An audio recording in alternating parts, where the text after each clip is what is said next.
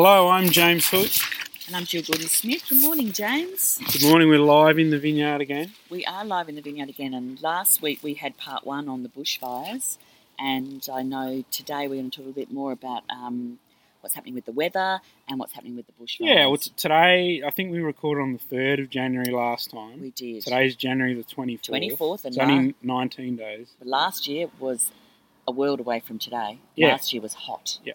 Um, so, what happened on the day we recorded uh, our last podcast, part one, was the fire we were talking about on Kangaroo Island that was giving the our air a, a, a hazy look that night took off and burned another half of the island. So, turning it from um, to one of the largest fires our state's ever seen. Absolutely. Devastating. and the fires on the eastern states that I was saying had not um, greatly affected wine regions because the areas they were burning had dense were, were um, had low vineyard density. Actually, changed direction, moved more to through the north, and actually have affected wine regions like the King Valley, um, Canberra, especially the Canberra Yes. wine regions. Yeah.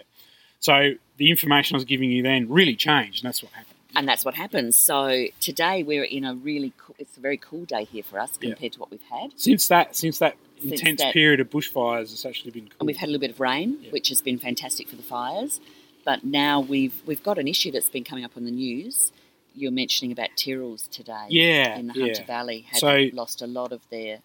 um, the main problem with uh, bushfires is the smoke they produce taints fruit.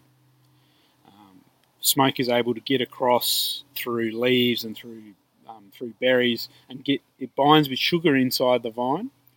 And once it binds with the sugar, it's sort of you're sort of stuck with it. It stays there until you ferment it. When you ferment it, it gets released.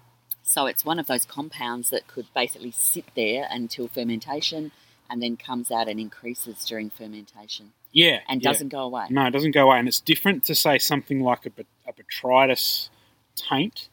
Botrytis taint um, is from an enzyme called laccase.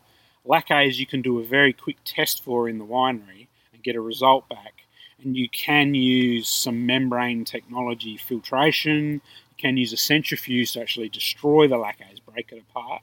But the smoke um, component in a berry doesn't. It's uh, it's um, not known if that works. It doesn't appear that that's as effective as you'd like. Especially, um, you'd think membrane filtration would work on it, but there's a lot of debate whether that actually works. So once it's in, it's in there. It's, It's in there, and yeah. as that wine matures, it can get worse. It, it, it does get worse. That's the, that's the horrible thing about it. As a as an odor and a taint, it only increases.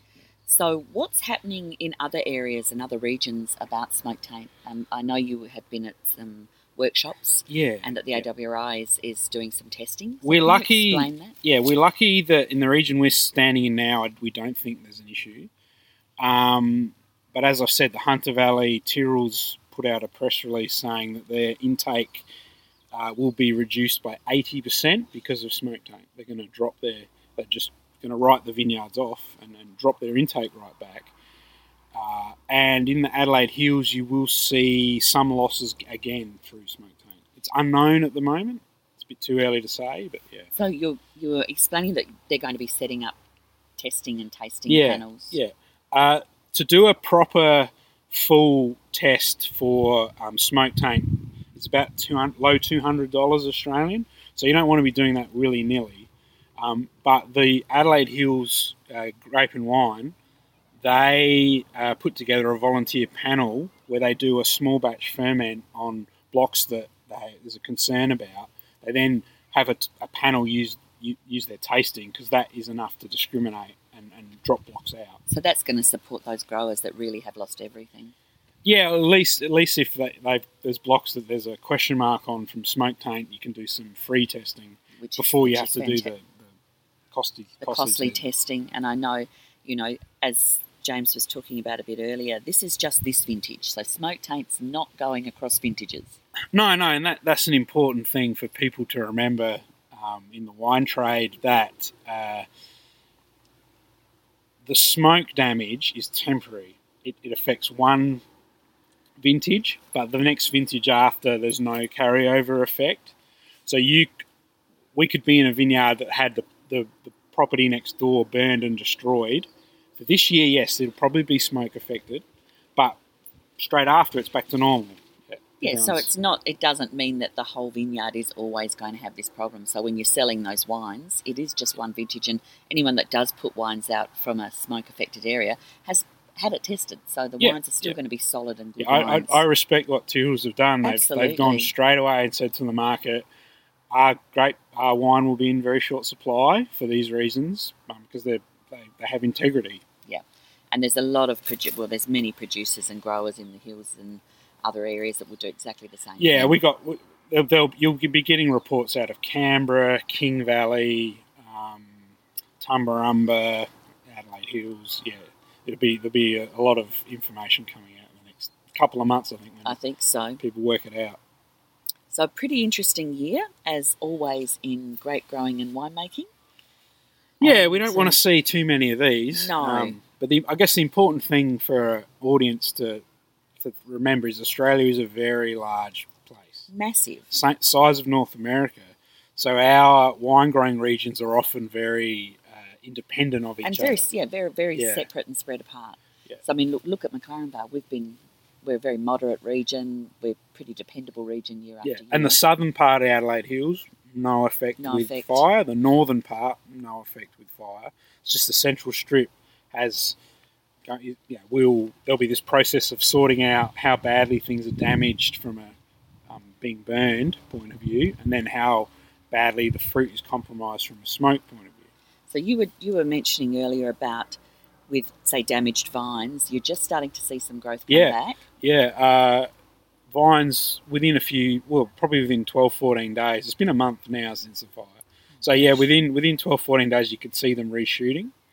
Um, what we're looking for, though, is the amount that reshoot. Okay, so if you know, what would be the percentage that would be worthwhile to keep a vineyard going? Oh, I think it's a bit, it's a, it's a bit like running a, imagine you inherited a factory and had 10 production lines making, making fruit boxes or making, you know, um, chairs.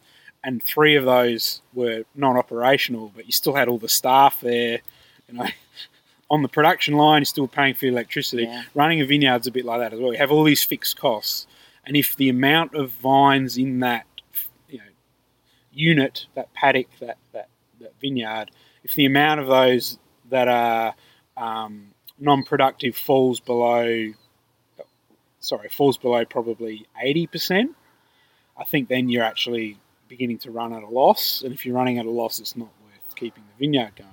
And that that's the issue with this damage is how much of the vineyard is still going to be viable. Because if less than eighty percent come back, uh, it's probably it has to be replaced. has to be replaced. And we're also talking briefly about the fact that it's going to make a difference to people who have come over here for harvest. Yeah, yeah, and that's unfortunately some people have had their, um, you know, they've had their uh, res or their guests guest stints cancelled because you know if you're normally a ten thousand ton winery and you're only at two thousand ton, you need less staff, Absolutely. and a lot of the overtime will be cancelled, and, and sort of the length of harvest will be short because of, of lack of availability of fruit. so we, we're sort of really looking at lower yields, lower.